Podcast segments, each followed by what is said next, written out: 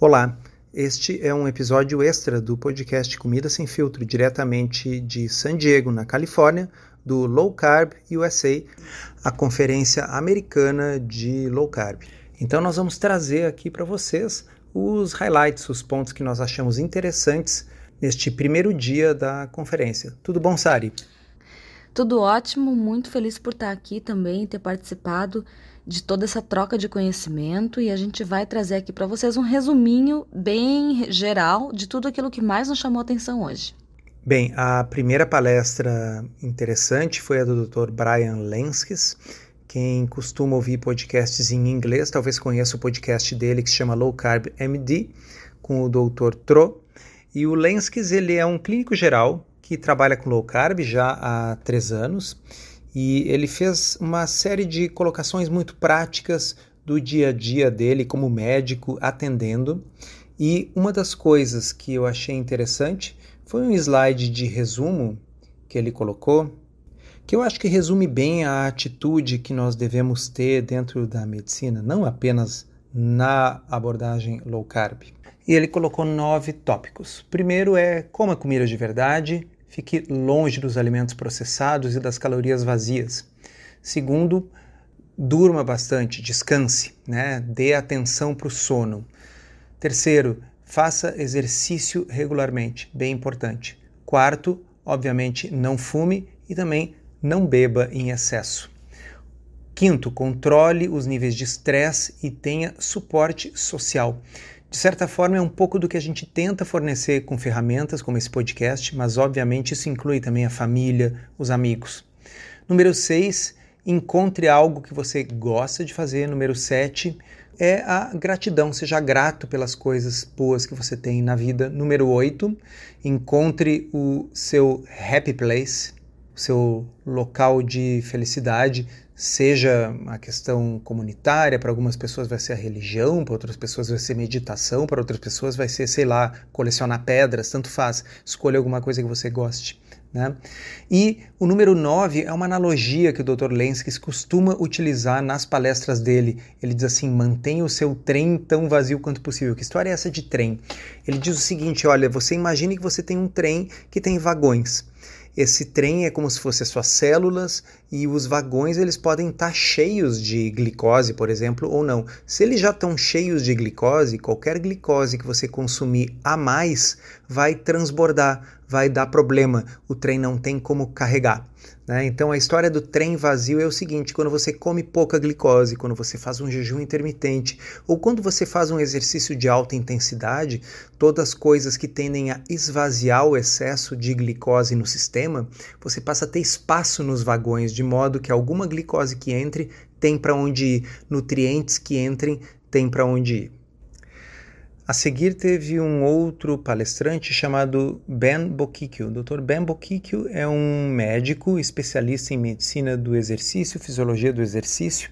É um sujeito que tem 50 anos de experiência nessa área e deu uma palestra bem interessante nessa área.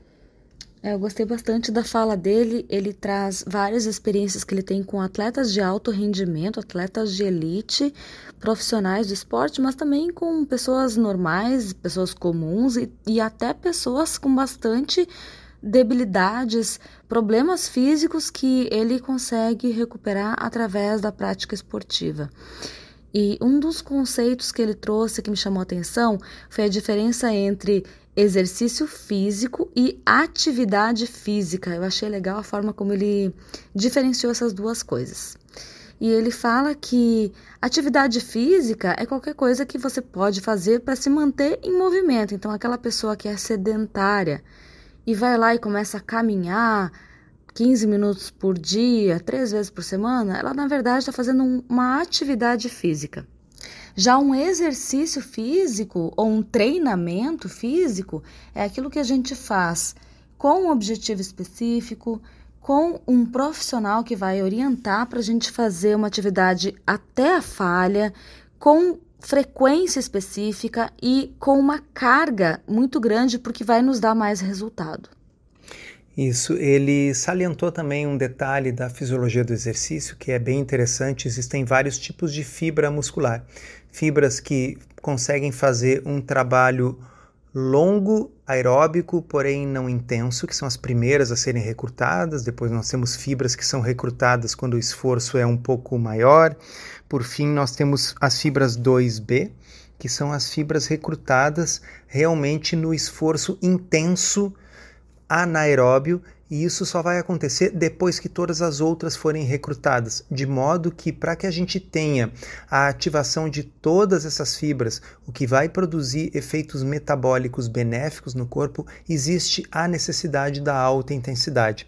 E uma coisa legal que ele colocou é que essa alta intensidade ela vai variar de uma pessoa para outra. Para uma pessoa destrenada, para uma pessoa mais velha, é o esforço maior que aquela pessoa pode fazer, que obviamente vai ser menor do que o esforço maior que uma pessoa treinada, que um atleta pode fazer.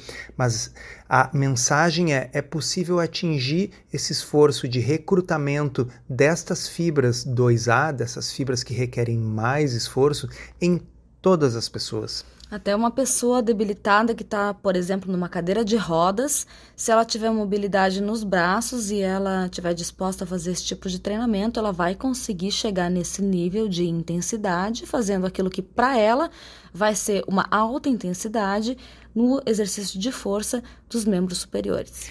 É, foi, foi legal, ele é um dos pioneiros dessa abordagem da atividade de alta intensidade, com menos repetições, exercícios mais lentos, com cargas buscando a falha, me lembrou muito a abordagem de um livro chamado Body by Science, que eu recomendo para quem lê inglês. São exercícios de, para vocês terem uma ideia, 15 minutos duas vezes por semana. O programa dele é chamado Smart. É, não é que seja uma coisa fácil, é um exercício que, como a gente diz, buscar a falha. Para quem não entende o que, que é isso, buscar a falha é o seguinte: você fez um certo número de repetições e você é incapaz de fazer mais uma repetição. Falhou, não tem mais força para isso. Então não é uma coisa fácil, não é uma coisa agradável, mas pode ser feita de forma rápida 15, 20 minutos duas vezes por semana.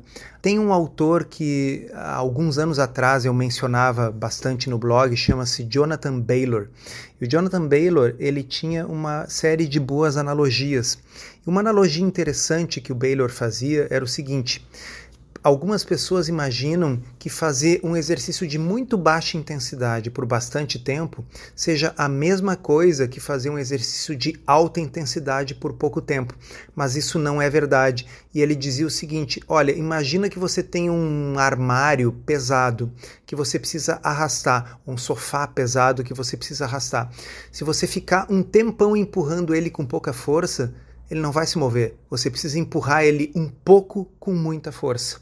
Não é a mesma coisa. Quando a gente faz alta intensidade, a gente ultrapassa um certo limiar e ativa determinadas fibras musculares, no caso essas 2B, que só serão recrutadas depois que todas as outras fibras que fazem menos forças já tiverem sido recrutadas. Então essa é a mensagem, é a ideia por trás do exercício de alta intensidade, que não é uma coisa apenas para atletas, mas também para pessoas comuns. Bem, para nós, o highlight do dia, o ponto alto do dia, foi a palestra do Dr. Peter Ballerstedt. Dr. Peter Ballerstedt não é nutricionista, não é médico, ele é um especialista em alimentação de ruminantes. Isso é muito legal porque ele traz uma abordagem bem interessante sobre a questão das proteínas, que todo mundo sabe, né? A proteína hoje é o nutriente da moda aqui nos Estados Unidos a gente encontra muitos produtos com essa abordagem de alto em proteínas, mas também no Brasil, principalmente os laticínios hoje estão aí bombando, né, como a gente fala, de claims com relação à proteína, aqueles shakes e também as bebidinhas, os iogurtes, bebidas prontas para beber. Mas o que ele traz é que nem todas as proteínas são iguais. Na verdade, as proteínas podem ser muito diferentes com base na composição de aminoácidos. E aí ele traz também o conceito do que são aminoácidos essenciais e que a gente precisa entender que nem todas as proteínas são iguais da forma como elas são digeridas no nosso corpo. Inclusive, ele questiona o conceito de aminoácidos essenciais, Porque a gente aprendeu que os aminoácidos essenciais são aqueles poucos que o corpo é incapaz de sintetizar. Porém, existem outros aminoácidos que o corpo é capaz de sintetizar, porém não em quantidade suficiente, de modo que nós também precisamos deles na dieta. Então, ele fala sobre um outro conceito muito interessante que são aminoácidos indispensáveis, ok? A diferença entre aminoácidos indispensáveis e aminoácidos essenciais é que, tecnicamente, os essenciais nós não podemos produzir de forma alguma no corpo, eles têm que vir na dieta. Mas alguns aminoácidos nós até conseguimos produzir no nosso corpo a partir de outros, porém não em quantidade suficiente, de modo que eles seguem sendo indispensáveis na nossa alimentação. Isso é bem legal, nós vamos ver adiante por quê. Bom, o Dr. Ballarced é um fã dos ruminantes. Todos nós deveríamos ser, porque os ruminantes, eles são capazes de pegar nitrogênio não proteico e transformar em todos os aminoácidos que a gente precisa. Então, é importante isso porque nem todas as plantas terão todos os aminoácidos que nós precisamos. E ah, mas algumas plantas, se nós juntarmos elas, vão ter todos os aminoácidos essenciais. Mas será que na proporção adequada, na quantidade adequada? E pessoal, esse é um momento que vocês devem fazer uma pausinha aqui. Quem ainda não ouviu, escute o episódio número 7 aqui do podcast Comida Sem Filtro, no qual nós entramos em detalhes sobre como os ruminantes são capazes de produzir proteína de alta qualidade e, ao mesmo tempo, não contribuem nem com o efeito estufa, que é tão falado hoje em dia, e não necessitam grande quantidade de água. Se você já ouviu falar nessas coisas e se caiu nessa conversa, dê uma pausinha e escute lá o, o episódio número 7 do podcast Comida Sem Filtro. E ele também chama atenção sobre a principal crise da nutrição atual, segundo ele, é a mais letal que existe, que é a crise da relação proteína-energia, porque hoje em dia existe uma deficiência de proteínas essenciais em oposição à abundância de energia que a maioria das pessoas absorve na sua dieta. E as crianças, infelizmente, são a forma mais visível que a gente observa de vítimas dessa deficiência proteica. É, ele citou algumas estatísticas bem ruins, né? Um bilhão de pessoas no mundo atualmente são deficientes em proteína e um quarto das crianças do mundo tem o crescimento retardado pela falta de proteína. E não é só o crescimento em estatura, isso prejudica o desenvolvimento do cérebro, prejudica o QI dessas crianças, isso tem consequências para a vida toda. E aí ele entra na discussão acerca da diferença entre as fontes de proteína animal versus as fontes de proteína vegetal. Uma frase bem legal neste contexto que ele citou é o seguinte: uma dieta isocalórica de plantas ou de animais não é uma dieta isometabólica. Ou seja, eu posso ter duas alimentações com a mesma quantidade de calorias de origem de plantas ou de origem de animais, mas o efeito metabólico dessas duas dietas será diferente, porque a energia, no caso das dietas oriundas de plantas, virá fundamentalmente de carboidratos, de açúcares e amidos, enquanto que a energia na dieta de origem animal virá da gordura. E nós sabemos que o efeito hormonal dessas duas fontes de energia é diferente. Nós vamos ter um estímulo de insulina quando a gente tem uma dieta baseada em amido e açúcar, que é completamente diferente. Então ele traz o conceito que é revolucionário, assim, para quem nunca ouviu falar disso, né? Principalmente a, as pessoas que estão acostumadas a preferir as fontes de proteína vegetal, acho que devem ficar atentas a isso, que é o conceito de crude protein versus true protein. Traduzindo, o que, que é isso? Proteína crua ou proteína bruta versus a proteína real, a proteína verdadeira. E para entender isso, a gente precisa entender como é que nas embalagens, nos rótulos, aparece aquele valor calculado de proteína dos produtos. Normalmente, essa análise de proteína crua ou proteína bruta é feita através da avaliação em laboratório do percentual de nitrogênio que existe naquele alimento. Então, após essa medida da quantidade de nitrogênio, é feito um cálculo vezes 6,25, que assume que todo aquele nitrogênio que existe no alimento é proteína. Acontece que nem sempre toda a quantidade de nitrogênio presente no alimento é refletida em proteína. Existe nitrogênio em alimentos que não são de proteínas. Ele cita um exemplo, inclusive, Sari, incrível. Diz assim: olha, batata tem uma certa quantidade de proteína. Pois bem, se vocês forem olhar nas tabelas, seja a tabela TACO, seja a tabela do USDA americano, um quarto da proteína que consta lá como sendo proteína da batata não é proteína.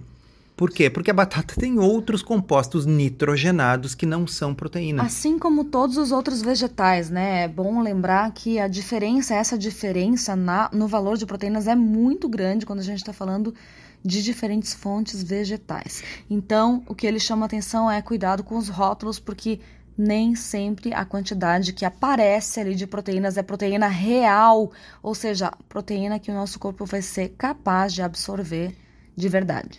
Importante salientar isso aí. Tem muitos produtos nitrogenados nas plantas que este nitrogênio não está contido nos aminoácidos, não está na proteína. Um exemplo clássico são alguns vegetais verdes, um que é muito citado, por exemplo, é o aipo, que tem grande quantidade de nitritos e nitratos. Lembrem lá da química inorgânica, pessoal, nitritos e nitratos, nitrogênio, nitrito, nitrato. Só que isso, na hora de fazer a tabela nutricional, entra como proteína, mas isso não é proteína. É só porque na conta da tabela nutricional é o nitrogênio do produto vezes, vezes 6,25, fazendo de conta que todo o nitrogênio que tem ali é proteína. Em animais, a maior parte do nitrogênio é proteína, mas em plantas isso não é verdade é um valor que é realmente superestimado. Então, é, acho que essa é a grande mensagem da palestra dele. E aí ele fala também que existe sim, e é muito conhecido, o valor mínimo que cada ser vivo, ser humano, precisa ingerir de proteína para manter uma boa saúde. Já o valor máximo é questionável, né? Ao contrário do que muita gente pensa, ah, cuidado, porque você não pode consumir proteína demais, não é bem assim. Então, alô, alô, nutricionistas, aquele RDA da proteína, o Recommended Daily Allowance, a quantidade recomendada por dia de proteína, ela não é um alvo de proteína para a saúde, ela é um mínimo para evitar desnutrição. Então, nutricionistas que estejam nos ouvindo, 0,8 gramas de proteína por quilo de peso não é o alvo que você deve buscar quando você calcula uma dieta. É o mínimo para evitar a deficiência franca de proteínas. É muito importante isso, porque muita coisa é baseada no RDA como se fosse um alvo. Repito, não é um alvo, é o mínimo. O RDA hoje se calcula deveria ser entre 1,2 e 1,6 gramas de proteína por quilo de peso. E ele chega a dizer que o máximo poderia ser até 3,5 gramas por quilo de peso ideal de proteína, pensando aqui na ingestão diária.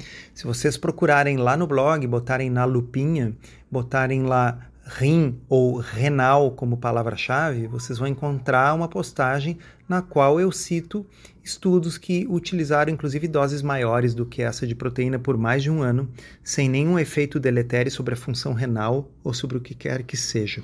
Outra coisa muito legal que ele traz, que faz total sentido, é que as diretrizes, no que se referem à proteína, elas não deveriam ser baseadas em calorias, mas sim na necessidade diária que seria baseado então na qualidade dessas proteínas, na qualidade dos aminoácidos necessários e não nas calorias. Exato, então nunca se deveria utilizar percentuais para calcular proteína. Ah, a dieta tem que ter 20% de proteínas ou 15% de proteínas.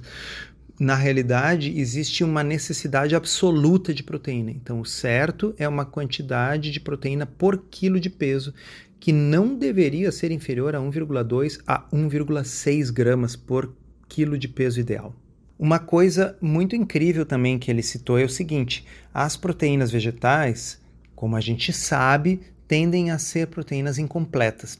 Eu sei que é muito comum entre o pessoal que adota dietas vegetarianas combinar diferentes plantas para que tenha todos os aminoácidos, mas eles nunca vão estar presentes na quantidade adequada, na quantidade ideal para a construção de massa magra humana. Então, para vocês terem uma ideia, quando a gente olha dados da Organização Mundial da Saúde e vê a quantidade de proteína que cada país ou que cada região do mundo consome, muitas vezes a gente está vendo uma combinação de proteína animal e vegetal. Então, um dado que eu realmente não sabia é que a maior fonte de proteína bruta, de proteína crua no mundo hoje em dia é o trigo. Isso é bem complicado, porque a gente falou que proteína está na moda e está na moda mesmo, as pessoas estão ficando cada vez mais conscientes da necessidade da ingestão proteica adequada, e a indústria infelizmente, leva em consideração aquilo que hoje está vigente para regular os rótulos dos alimentos, que é aquele cálculo que a gente falou antes, baseado na medição da quantidade de nitrogênio dos alimentos. Então, partindo-se desse princípio de que todo nitrogênio, feita aquela conta, vira proteína no rótulo, não interessa qual é a fonte da proteína. E isso é bem complicado, porque o que a indústria anda fazendo atualmente? Usando as fontes mais baratas de proteína disponíveis. E o glúten é a proteína do trigo, gente, tá? Apesar de ter uma digestibilidade muito ruim e de uma absorção pior ainda, o glúten hoje em dia está se tornando popular entre os produtos, produtos alimentícios alegadamente altos em proteína. Se você for no mercado brasileiro hoje, você vai encontrar pães integrais proteicos, entre aspas, cheios de glúten em excesso adicionado para poder declarar alto em proteína. Isso aí, pessoal, qual é o problema disso? Eu vou fazer uma analogia para vocês para tentar explicar.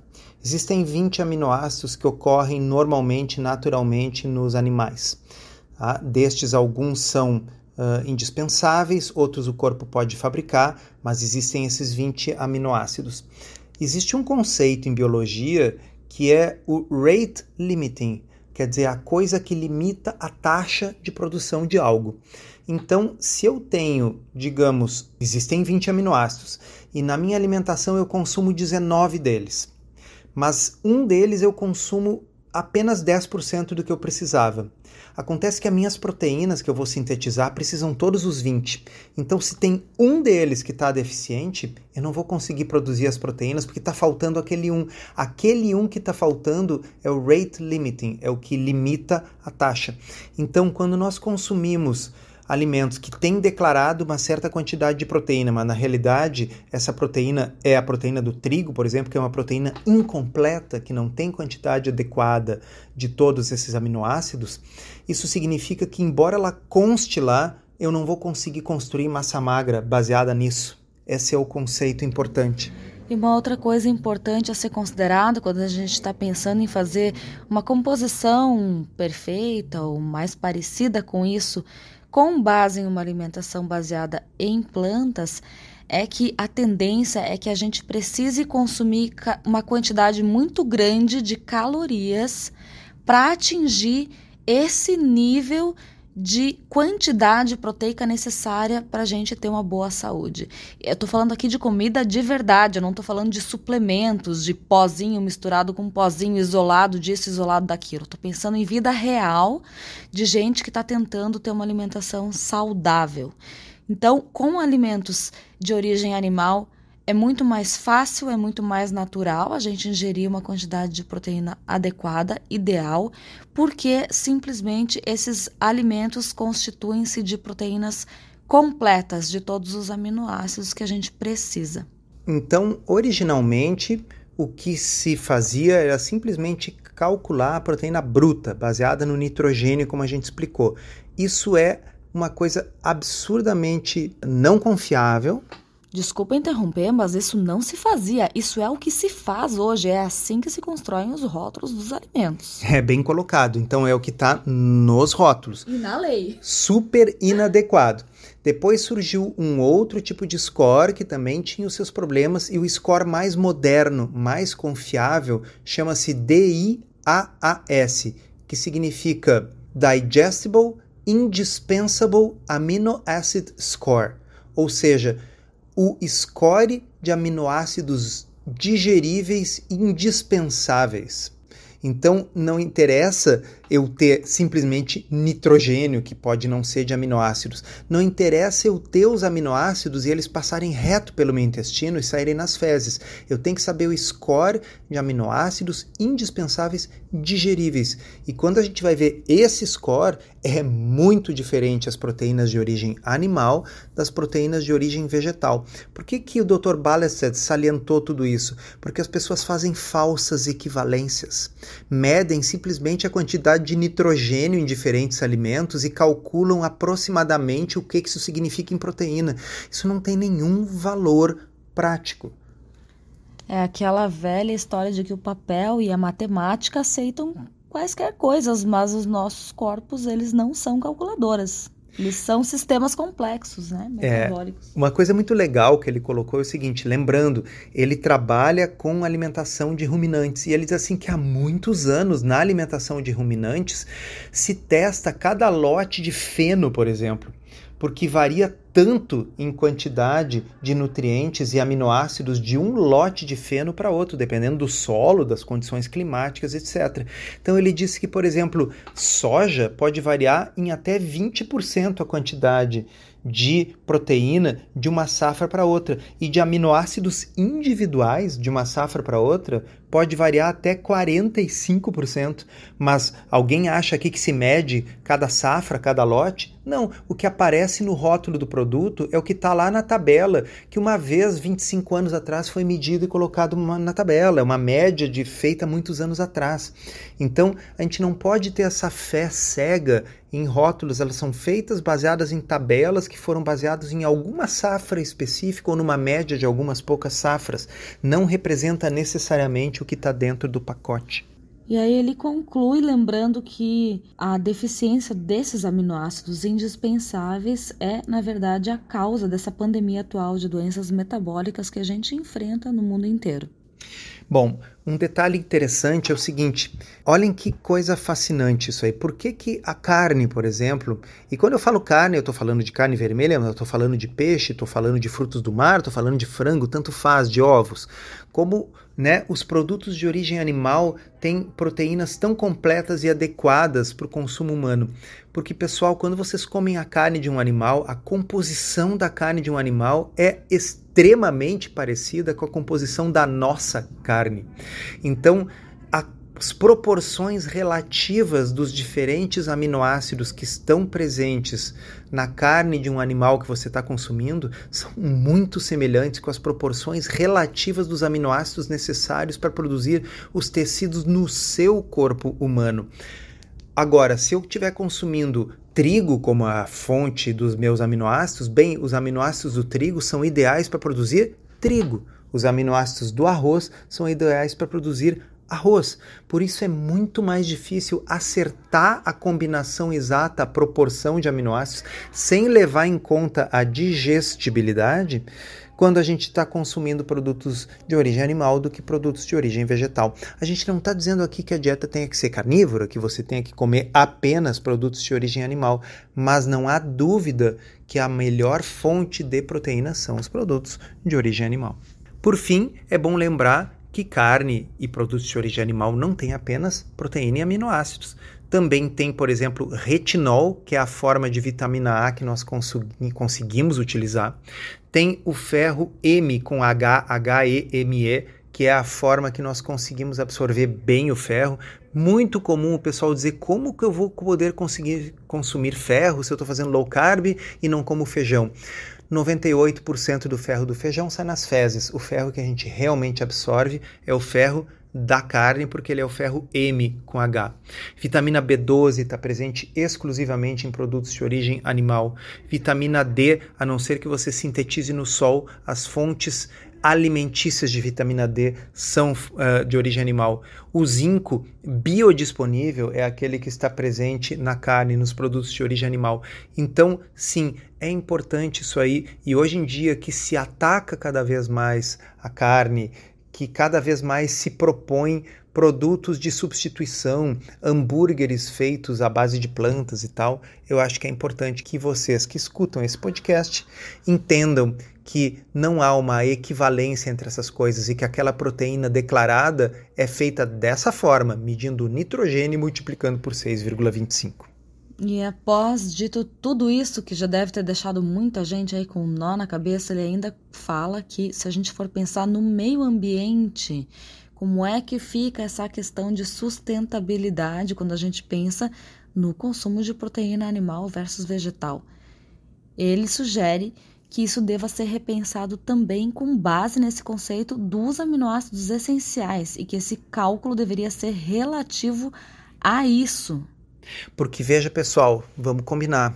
A maior parte da população do mundo não está deficiente em calorias está deficiente em nutrientes. Então, o que ele mostra é o seguinte: nós não devemos calcular uh, as toneladas de alimento e quantos gases de efeito estufa são emitidos. Nós devemos calcular a quantidade de aminoácidos indispensáveis digeríveis e quanto de gases de efeito estufa eu preciso produzir. Quando nós fazemos essa conta, os animais são a melhor e mais ecológica forma de produzir isso aí. E mais uma vez, por favor, eu repito, quem não ouviu ainda, volte lá no episódio número 7 aqui do podcast Comida Sem Filtro, onde a gente entra a fundo nesse assunto. Então, por hoje é isso, né, que a gente tem de resumo e aguardem ainda essa semana a gente vai trazer mais novidades dos próximos capítulos, dos próximos dias desse evento sensacional aqui nos Estados Unidos.